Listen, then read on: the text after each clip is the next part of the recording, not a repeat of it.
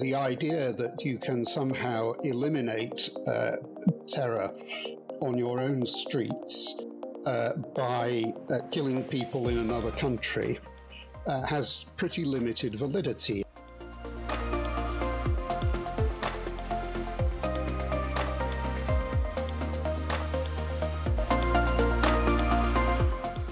Hello and welcome to the Matrix podcast. My name is Sam Knights. I'm a barrister at Matrix and I've worked on a number of uh, Afghan cases, uh, in particular Afghans seeking protection in the U K. And I also ran an F C O-funded rule of law project in Afghanistan on behalf of the Bar Human Rights Committee of England and Wales in two thousand six to nine.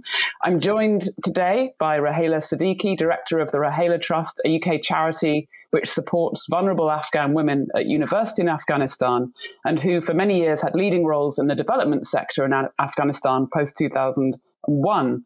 I'm also here with Michael Ryder, C M G, C E O of the Royal Society of Asian Affairs, who had a long and distinguished career as a diplomat in the Foreign Office, including as Deputy Ambassador to Afghanistan in two thousand six to seven, head of the Helmand Provincial Reconstruction Team in two thousand eight, and who ran the London Conference on Afghanistan in two thousand ten. And we're here to discuss the current situation in Afghanistan, what should and what can be done to provide practical assistance uh, for Afghans whose lives are in mortal danger in the country, and what the recent Taliban takeover means for the future of the country, stability in the region, and security. So, Michael and Rahela, it's wonderful to have you here. I wanted to begin um, with the constitutional situation. Um, we had um, in mid-August, um, the U K and NATO withdrawing, Taliban taking the capital, President Ghani leaving the country and issuing a statement on his Facebook page acknowledging the Taliban's victory on the ground, and then the Vice President, Amrullah Saleh, claiming to be a caretaker but who has also reportedly left the country. Taliban's declared an Islamic Emirate of Afghanistan and has announced a new government, but outside any democratic process and outside the confines of the constitution. So this inevitably raises questions about whether the Taliban qualify for governmental status domestically and internationally, and uh, a related issue in the absence of any valid claim Um, under the constitution will be whether they have, in fact, effective control um, of the territory and the population. But Rahela, can we start by talking about what's actually happening right now in Afghanistan? Who's got um, authority? Who's in charge of key sectors like food, um, medical supplies getting through, um, education? What, what's, what is the situation? Thank you, Swanta. Um... Basically, the uh, the Taliban regime is in control right now. So, in terms of uh, uh, control of the country, uh, in terms of um, charitable organizations, um, I would say um, charities are in a in a panic situations, and they are uh, unfortunately the uh, their funds are blocked at the moment uh, for for the charitable organization. And even private sectors as well, um, because you know our universities, they are all private sectors, and they're not able to access their their, their fund. Um, U N D P, U N, uh, W F P, the food program, they have started some conversation discussions with the uh, some N G Os uh, for providing uh, food, but it is in the like preliminary Uh, situations of consultations with the charitable organizations, that encouraging them to come back and uh, and uh, uh, see that if they are uh, trying to work. And in terms of um, health situation, honestly, um, uh, again, it's under control. Government is dealing with the with the uh, Ministry of Health. You know, all the minis- ministries are. Uh, uh, actually, most of the ministries now, around twenty ministries, I think, they announced last night that they are uh, in different, uh, uh, occupying different ministry positions. Uh, so, so, Rahela, can I just ask you about that? So, in the ministries, have we had a wholesale removal of everybody who was previously in charge, and have the Taliban, in fact, filled the ministries with a completely new um, set of people? Yes. Um, what's Okay, and, in each uh, of the ministries. And and each of the ministries, but unfortunately, people uh, with not the professional background, because uh, uh, people with background of Madrasa to be Minister of Higher Education, that makes me so uh, uh, a, a big question mark to the society, basically. And also, uh, there at the minister at the uh, university, Kabul University, also a Madrasa, uh, a person from Madrasa has been the Uh, vice chancellor, uh, chancellor of the university, which made more of the lecturer resign from their being a lecturer. Uh, so uh, that that makes people, uh, uh, to be honest, depressed. But also uh,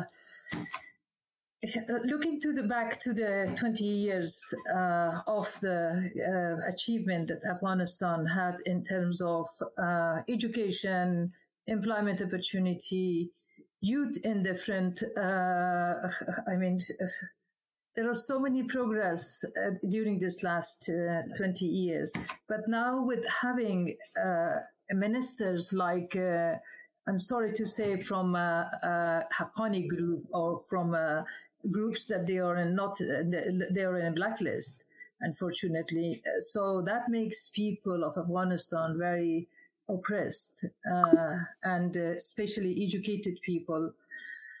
Uh, although civil society organizations, they are trying. There, there are so many uh, panic of running, the, running, uh, evacuate. I mean, escaping from the countries. Many people at, at, at risk, which I will come later on to even group uh, who are the group. Uh, but still, some civil society organizations are trying to show themselves. But unfortunately, most of the civil society organizations, their vehicles has been taken, uh, their equipment has been taken from their organizations. Uh, the only thing can, which makes me a little bit uh, thinking that how that will continue is the universities that they say to the girls that they can, the girls can come to, to the university, although they said Uh, there will be different subjects for the universities, for the girls at the universities. And uh, at this stage, we will see that if the uh, you know, the, the, the girls in the school, the, at the university level continue, then in a separate class or a curtain in the class between the girls and boys, because we were we had a lot of advocacy, and you know that there are several networks in Afghanistan also mm-hmm. that outside mm-hmm. the country, that they had a connection inside the country. There are a lot of advocacy going on uh, based on figure and facts, um, like Amnesty International also, and uh, human rights uh, organizations, other civil society organizations. So those advocacy and push and petitions and so many letters to different gov- government organizations uh, also help uh, uh, to see, but I will come yeah. later to, to... Yes, we'll, we'll come back to discuss the um, situation of, of women in a bit more detail, but I want to bring in, um, if I may, Michael, um, here on this sort of constitutional crisis issue. I mean, Michael, with all your diplomatic um, experience, what do you do in a situation when there's a, an authority gap? No foreign states yet recognize the Taliban as a legitimate government um, in Afghanistan. What's to be done? I mean, we've uh, got the Afghan ambassador to the U K uh, who off the record has said he doesn't know where um, his authority comes from. I mean, th- but this isn't a unique situation. You, I think, have been in this situation before. What, what's to yeah. be done? Uh, well, Uh, of course, every Afghan ambassador is in that position at the moment, including their ambassador to the United Nations, and every country uh, in which Afghanistan, uh, the the, uh, uh, uh, the the former Afghan government is represented, uh, has its own decisions to take about uh, who it now regards as the legitimate representative of Afghanistan. I would expect just about all countries in the short term to continue to treat the, the sitting ambassador as a legitimate representative. Uh, obviously, how long that goes on for uh, depends, uh, at least in part, on the way the Taliban conduct themselves um, if over time uh, they do live up to the kinds of statements that they have made, then progressively governments will become more willing to, to deal with them in a formal way. But at the moment, there is not much sign of that happening. Um, the other problem that uh, the embassies will have is, of course, money. Uh, um, they will not be getting any funding from Kabul um, because Kabul itself doesn't have any money, uh, even if they were disposed to maintain the network of present ambassadors. And I think every situation is going to be different. Uh, every every country has its own uh, practices and uh, and particular situations. Um, so I, I we we have a period of several months, at least, of uncertainty right across the world about uh, uh, the present Afghan representatives. But I can't imagine that uh, many, if any at all, of them are going to be kept in their positions by the present regime. That strikes me as, as very unlikely. Right. And then we have this sort of interesting issue about whether um, there will be uh, recognition afforded to uh, future representatives of, of the uh, Taliban who are who are uh, sent abroad. I mean, just coming back to the sort of situation of money, we can see that the the banking um, sector is in crisis. Many banks have shut, and this is causing a really uh, serious practical problem for people on the ground. I mean, both of you, I know, are working uh, very closely and are in contact with people whose lives are at risk. Either they've worked for the British or for other um, foreign organisations in Afghanistan, or they're vulnerable women who are not safe under the Taliban or, or other people. I mean, Rahela, do you want to, can you talk about some of the women that you're in touch with? I know you've got a list of particularly vulnerable women. What the situation is for these women, and what um, is being done right now on the ground to help them practically? Yeah, um, honestly, there is a there is a there is a crisis uh, of multiple phase of crisis in Afghanistan. Uh, um, I was dealing. Uh, let me know, let me tell you that I was dealing with the evacuation of. Uh, Um, seven uh, people. I'm not naming uh, of the title, or uh, um, that they were at the graveyard, uh, like uh, the, with the children, with the husband, some with no husband, some young with old mother. They were running around here and there, hiding themselves. Uh, and some even didn't have a passport, and uh, we were trying to work in many ways that how they can be evacuated before they've been in such a trouble. Um, so it's not a matter of three hundred listed, it's matter I have. It is a matter of thousands of thousands of people that they are at risk.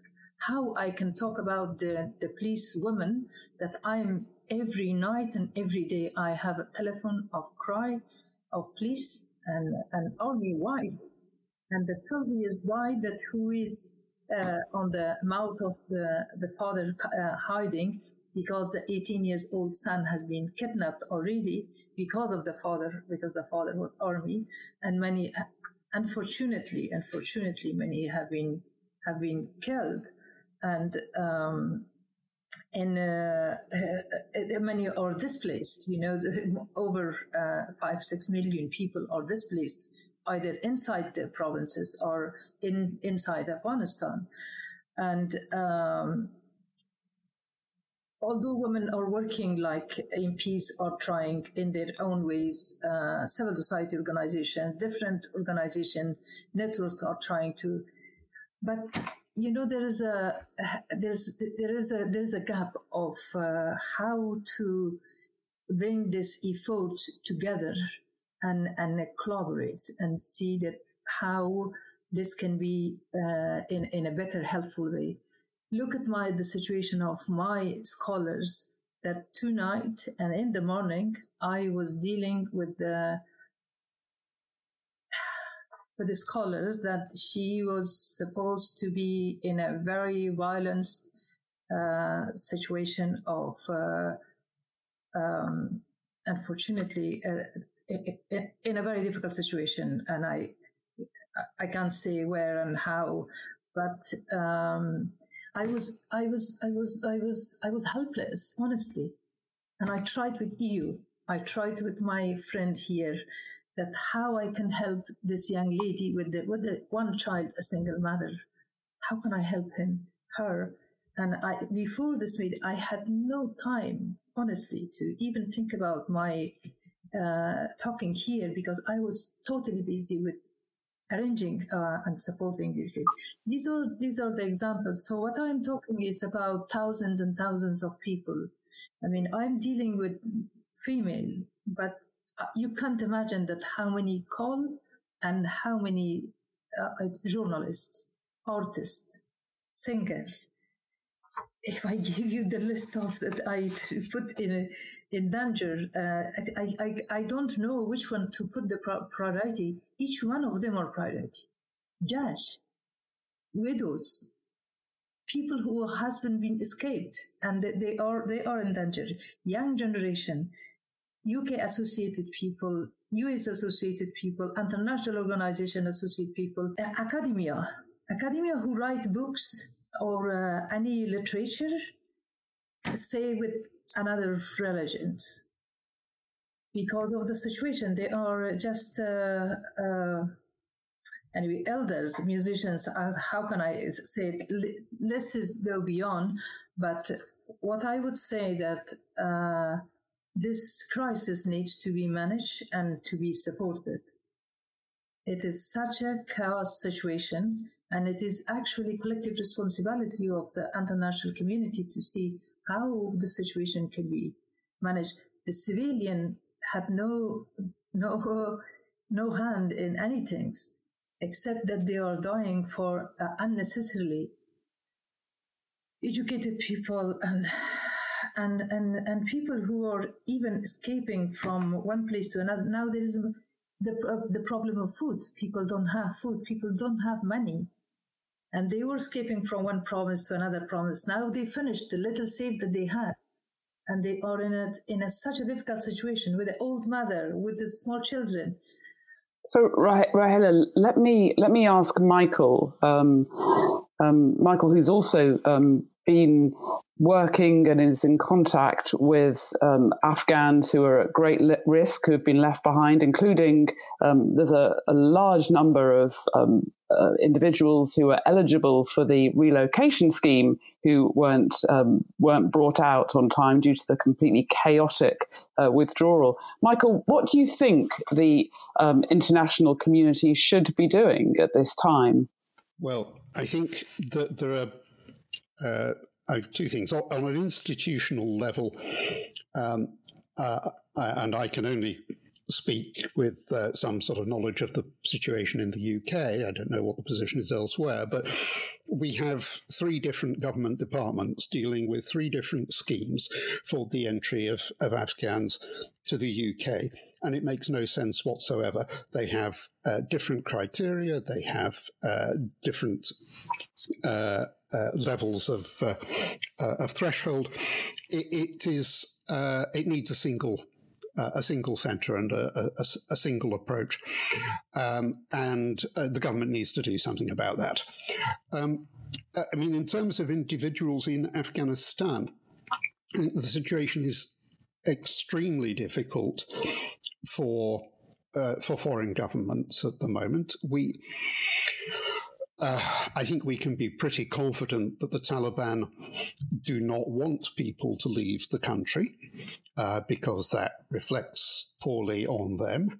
And somewhere at the back of their minds, they probably do believe a little bit what they say about wanting skills to remain in the country. And certainly it's important for the country. Um, Uh, at the same time, there are people who are profoundly at risk, and uh, I, I think we do need to make a much bigger effort. I, I'll give you one one example. I mean, there are, of course, a lot of individuals in Afghanistan who who worked with and for uh, foreign organizations, or, or indeed just the Afghan government itself, uh, who, who are now in some danger. But it goes much further than that. Uh, without making clear who it is I'm talking about, there is uh, one individual uh, whose situation I'm extremely familiar with, who has several family members still in Afghanistan. Uh, he himself is, is, is safe in the U K. Um, These people are systematically being hunted down, not because they themselves worked at all for uh, the U K or the U N or any other uh, international entity, but because they are related to the person who is in the U K.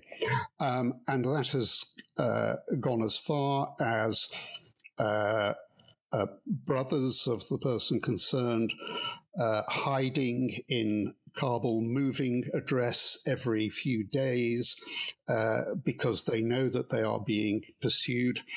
Uh, it has uh, meant a knock on the door in uh, another city uh, in uh, in Afghanistan, where an uncle was taken away and a seventeen-year-old cousin murdered and thrown in the street. Um, this is is not Uh, sort of random, ill-disciplined behaviour. This is systematic, and uh, we we have to look at some of these cases in different ways. There are there are inevitably going to be cases of of indiscipline locally by armed young men.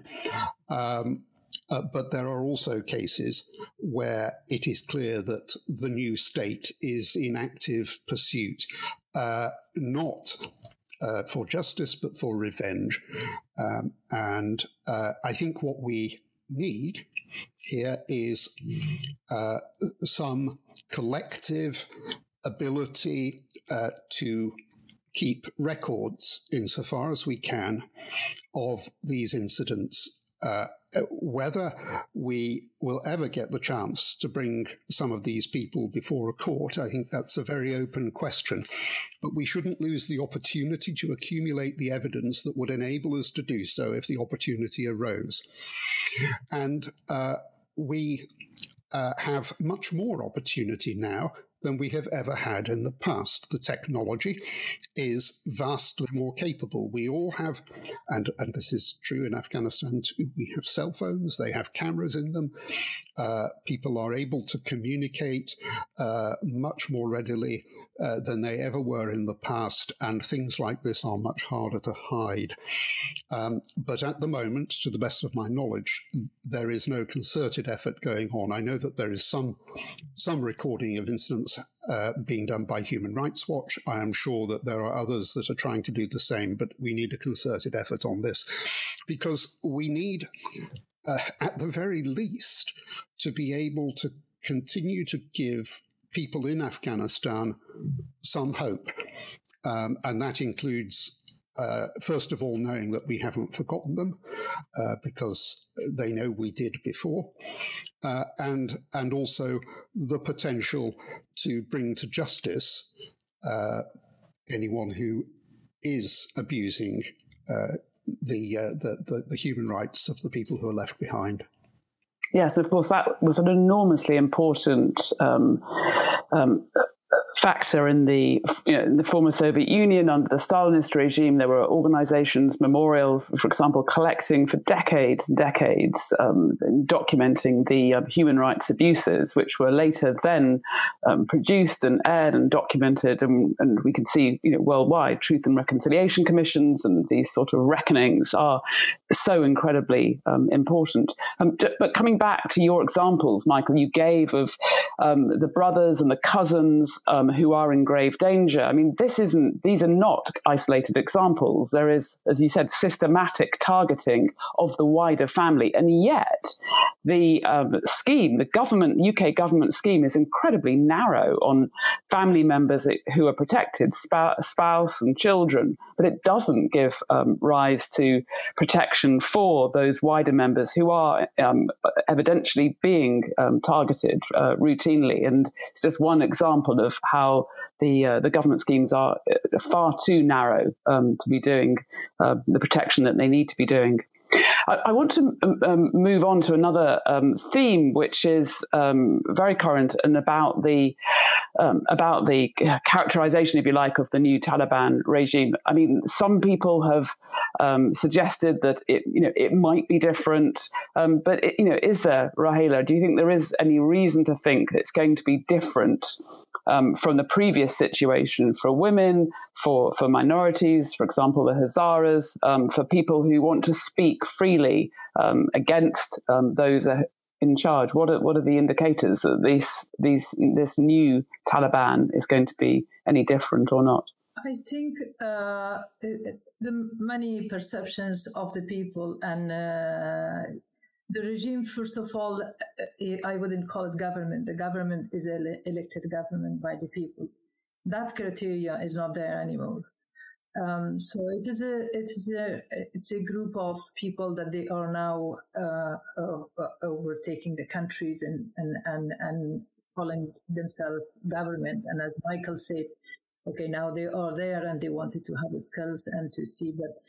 It is so very important for international communities, government like uh, U K, to uh, to uphold uh, the the commitment uh, and to, as Michael said, uh, the Human Rights Council needs to have a um, mechanism of uh, a continuous uh, collection of the evidences for the record, and uh, for tomorrow's international court to see that if there is a any, uh, I mean, uh, it's it, it's a basically crime uh, for, for abusing people and, and uh, inhuman uh, act uh, against humans. So this, first of all, these records and this abuse of human rights needs to be really controlled and really Uh, be like a very strict condition for the international communities that this kind of approach needs to be stopped. And there is a uh, so many evidences that needs to be verified and and recorded and and and, and discussed with this this uh, Taliban. Number one, number two is uh, regarding the um, if the Taliban regime understand that education, the way that they are expect, uh, explaining education to the media, uh, and, and in a very arrogant way that they say that uh, why you're asking that women should be in a positions, why you are asking these questions, there are so many other issues that women uh, should be uh, considered for women, like what is what issues. So uh, indicators that I would say, uh, and to say to Taliban that if there's any differences than before, no, I would say it is much more worse than before.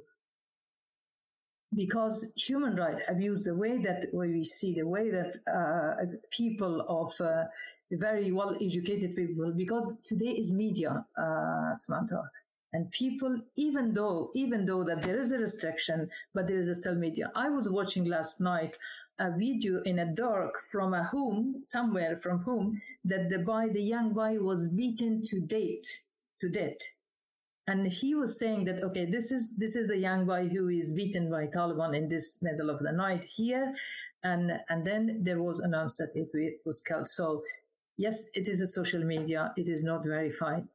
But there has to be different ways and approach of uh, increasing the social medias for the collection of uh, of uh, evidences.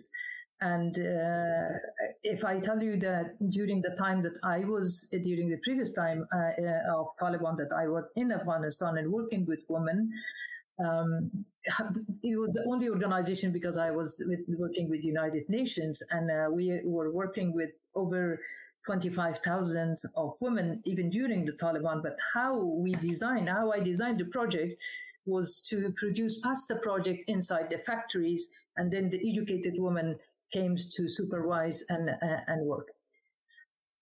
Uh, knowing that the regime of Taliban, if it will last long, we have to, as Michael also said, and I would echo that, we have to really think about the civilians and the citizens, and that they don't lose, lose their hope. We also should see in on the other matters of the Um, people who are in the neighboring country, like Iran, like Pakistan, like Uzbekistan, Tajikistan, these uh, Turkeys, that how we can provide and utilize back their uh, their skills and their knowledge. And if, I can give you one example through the G R A, the new charity that I established. We planned to do some uh, job creation for them and provide some training, but they could do some job for the U K here, provide job, a very simple jobs that there, there would be need, and they can do it through digital uh, uh systems in Uzbekistan, in Pakistan, and we can use their skills and there will be little uh, salary for them. So creative approach of uh, supporting the, the nation, the civilians, is one of the way beside the, uh, pushing Taliban. That if you want, like a carrot and sticks, that if you want to uh, show that you're an authority, that people will uh, uh, trust you, and I, I'm not sure if there will be trust, honestly, because there are so many chaos at the moment. Uh, in time, the practice will show that how how these uh, systems can be uh, trusted in uh, to what extent or what percentage. But at the moment, honestly, as a woman, as a as a person, that I am, I'm really concerned about half of the population of Afghanistan. Uh, right. Manta, I'm really concerned. And so, Michael, having having heard um, that from Rahela, the, the, the view that, you know, the situation now is much worse um, for women than it was under the previous um, Taliban regime. I mean, what does this mean for um, for for states, for foreign states, and for the U K government in particular? I mean, how do they um, should they be speaking to the Taliban um, with, you know, all of the human rights um, abuses going on? Should be Or should we be using sanctions or, or some other means to put pressure? And what, you know, what, where, where do we go from here? Well, um, sanctions have an extraordinarily poor record of delivering uh, positive change. And uh, I, I think the last thing that Afghanistan needs at the moment is to be made even poorer than it is. Um, I could envisage uh, some Uh, Magnitsky-style sanctions targeting specific individuals for uh, known specific um, uh, transgressions, uh, but comprehensive economic sanctions uh, are uh, counterproductive, um, and counterproductive politically as well, because they drive the uh, Uh, the target government further into its own bunker, and uh, and cause it to turn to uh, other sources of revenue. Um, uh, so that, I think, would would be a dreadful mistake uh, and a very damaging one. Um, I, I do think that there is uh, a need to talk to the Taliban. Um, uh, we. Um, I mean, in this country, we tried a policy of not talking to the I R A for years and years. I mean, indeed, even to the point of um, preventing their voices from being broadcast over the radio and television. Um, uh, it, it doesn't work. In the end, you have to talk to the people who are able to to do things. It doesn't mean to say it'll be a constructive dialogue. Uh, that is, you know, something you can only find out by doing it. And it certainly doesn't mean that we have to compromise the values that we think matter uh, in this. But it would be a mistake to cut off uh, channels. And um, because without that, Uh, the international community is not going to be able to even deliver humanitarian aid, for example. Um, now, what channels we use, that's a separate question. Um, do we try to conduct all dialogue via the U N? Uh, do we, uh, to what extent do we use our own uh, bilateral channels or, or regional groupings? Uh, I think there's a discussion still to be had there, whether the U N will be capable of uh, of, of forming a, a single approach on this, I think is is questionable, because there have been huge divisions in the Security Council in recent years. But um, I would say Russia and China uh, uh, have both, uh, like the rest of us, said that they want the Taliban to live up to the things that they have been saying in advance. Um, and they can see as clearly as we can that that is not currently happening. Uh, so uh, there may be uh, greater potential for agreement in the Security Council than there has been on many other issues recently. Um, and uh, I, I think it's it's clearly the case that uh, both of those countries uh, have interests here. They will be very glad to, to see the United States further away from them, um, uh, having a large U S military presence in their backyards for the last twenty years has not been comfortable, and Iran will feel the same. Uh, but but equally, uh, a, uh, a vacuum there is not good, um, perhaps for Iran more than any, but uh, but for the others too. Um, so they will want to keep their channels open, and indeed they have kept embassies open Uh, as well, which is a pretty clear indication of the approach they're taking. It's not endorsement, I don't think, um, uh, but it, it is uh, a recognition that uh, you, you can't, and we shouldn't want, to walk away. Just, I mean, on that, um, on that um, issue of the international involvement, and just looking back on the legacy of twenty years, um, Rahela, I mean, would you say overall Afghanistan has gained anything out of the last twenty years of foreign involvement, bearing in mind what's just happened? Would it, or would it have been better if there hadn't been the I S A F intervention post nine eleven? What's, what's your view on that? Um, I think the engagement of uh, um, I S A F in the uh, P R T program was... Uh, Uh, I would say there was r- r- a lot of gap in implementation of program, uh, development program by P R T in Afghanistan.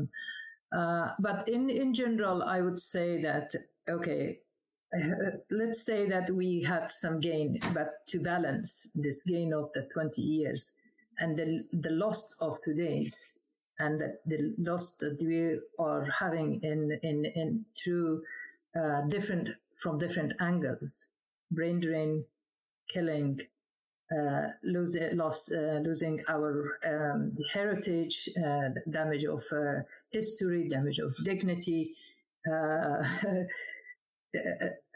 and also in terms of nation building, there are uh, several fractions and, and, and, and divisions that you can see among the people. Um, I wouldn't call it nation building, but I would say that there was uh, uh, there was good, um, uh, how can I say, uh, enhancing uh, capacities of uh, human capacities in Afghanistan, uh, in, with women and, and young generation, that they were involved in the process of a step to democracy and and. Uh, And and and and, and uh, being hopeful that there will be progressive Afghanistan rather than oppressive Afghanistan, um, then I would say that a lot of resources and the taxpayer money have been, uh, unfortunately, um, should have not been channeled uh, as such if this situation uh, now happens. So, if it would have been to progressive approach, I would have said yes, although there are some some gaps. But there is a, there is a progress, and people have got, gained scales, and slowly it will go. And these people, warlord or people gun with with a gun, they will slowly move out, and then the intellectual people will be injected to the systems, and the governance systems could have been improved more. Uh, but I would say, Um, to balance it, I'm, I'm, I'm. To be honest, I'm not very optimistic that uh, these gains uh, would have been benefiting Afghanistan. Uh, t- t- looking to the long term and, and looking to the to the history of the country, looking to the heritage of the country, for me, as a as a as a citizen, origin citizen of Afghanistan, I would say that one Buddha to me uh, have. I mean, it, it has no it has no cost to me. Like a, um, I can't compare. The value is too too high. So if I lost the Voda from Afghanistan, if I lost the heritage from Afghanistan, if we lost There's a lot of uh, natural resources, and we don't know what will happen tomorrow. We don't know because uh, so, um, and, and, and as Michael highlighted earlier regarding the, uh, if there is no, uh, like, uh, negotiation needs to continue with, with, with Taliban for the improvement of the situation, uh, and, and putting conditions, I would say definitely is, is important, but I would also say, Uh, that another channel of uh, channeling of uh, resources should be sought by the international community, like multilateral approach as well. Uh, if if if the situation, look to this uh, to the uh, speech of my uh, of um, uh, Tarek Ahmad uh, in U N Security Council, and he said we will not uh, want to compromise with the rights of women and, and, and human in Afghanistan when Taliban uh, uh, don't consider it.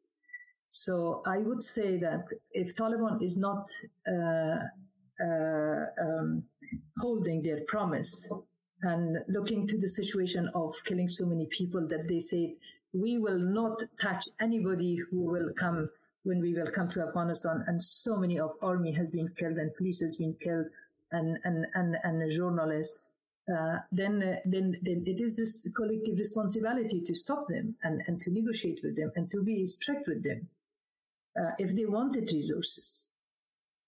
So, Michael, let me ask you the sort of flip side of of of that. Um, the question I put to Rahela, and looking at it from um, the international perspective and the U K perspective, what what lessons should we take away from our um, intervention in, in Afghanistan? Um, and should we have been there in the first place? Should we have um, stayed, or should we have withdrawn when we did? Um, but you know, what lessons do we do we take away from all of this about interventions, you know, going forward in in unstable states?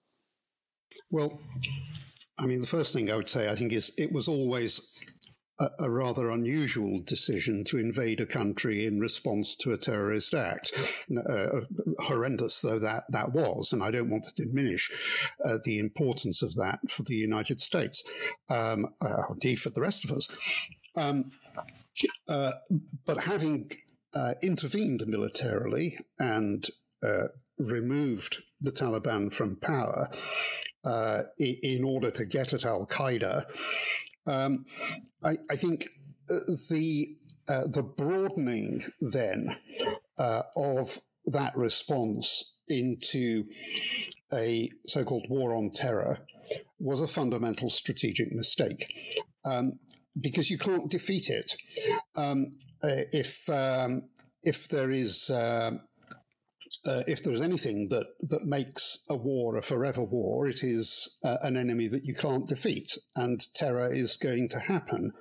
Um, and uh, the idea that you can somehow eliminate uh, terror on your own streets uh, by uh, killing people in another country uh, has pretty limited validity. I, I see, see that uh, uh, pursuing Uh, Osama bin Laden uh, uh, was, uh, in the U S view, a, a strongly legitimate objective, um, but it, it's uh, not something that sat well with trying to uh, put uh, a an effective government in place in Afghanistan. And, and remember, of course, the fighting in Afghanistan uh, was... Uh, there was a long legacy.